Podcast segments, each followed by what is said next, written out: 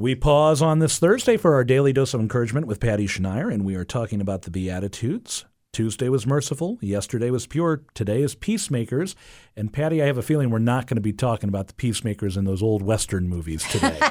no, we're talking about the peacemakers uh, of God, actually. And Father Jacques Philippe has been giving me these reflections. All these reflections really are not my own. I'm telling you, I'm just sharing with you what I'm learning. And to me, these were new insights about even the meaning of these Beatitudes. And I just wanted to share them. So here comes the next one Blessed are the peacemakers, they shall be called children of God. And Father Jacques Philippe said this this is the seventh beatitude. Seven is the biblical number of perfection. And he said, if we live the first six, so actually, let's now review. If we are poor in spirit, if we welcome trials and are comforted by God, if we are meek and humble, if we hunger and thirst for justice, if we are merciful, and if we know how to forgive, if we love with a pure heart, then we will find peace in our hearts.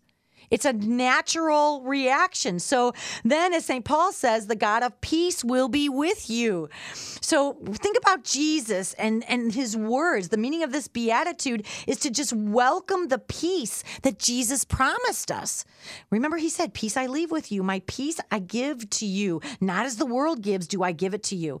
So it's part of the Christian calling to communicate to those around us, not anxiety restlessness, turmoil, or fear, but to communicate peace, trust, and hope.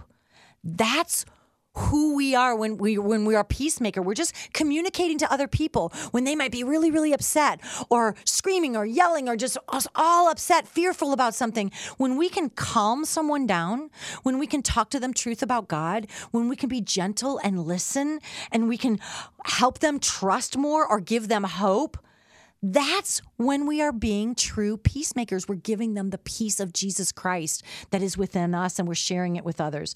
So, right now, today, think about that. Where can you do that in your life today? It might be at work, it might be with your children, it might be with your spouse. How can we communicate trust, hope, and peace to someone who's anxious, afraid, or troubled?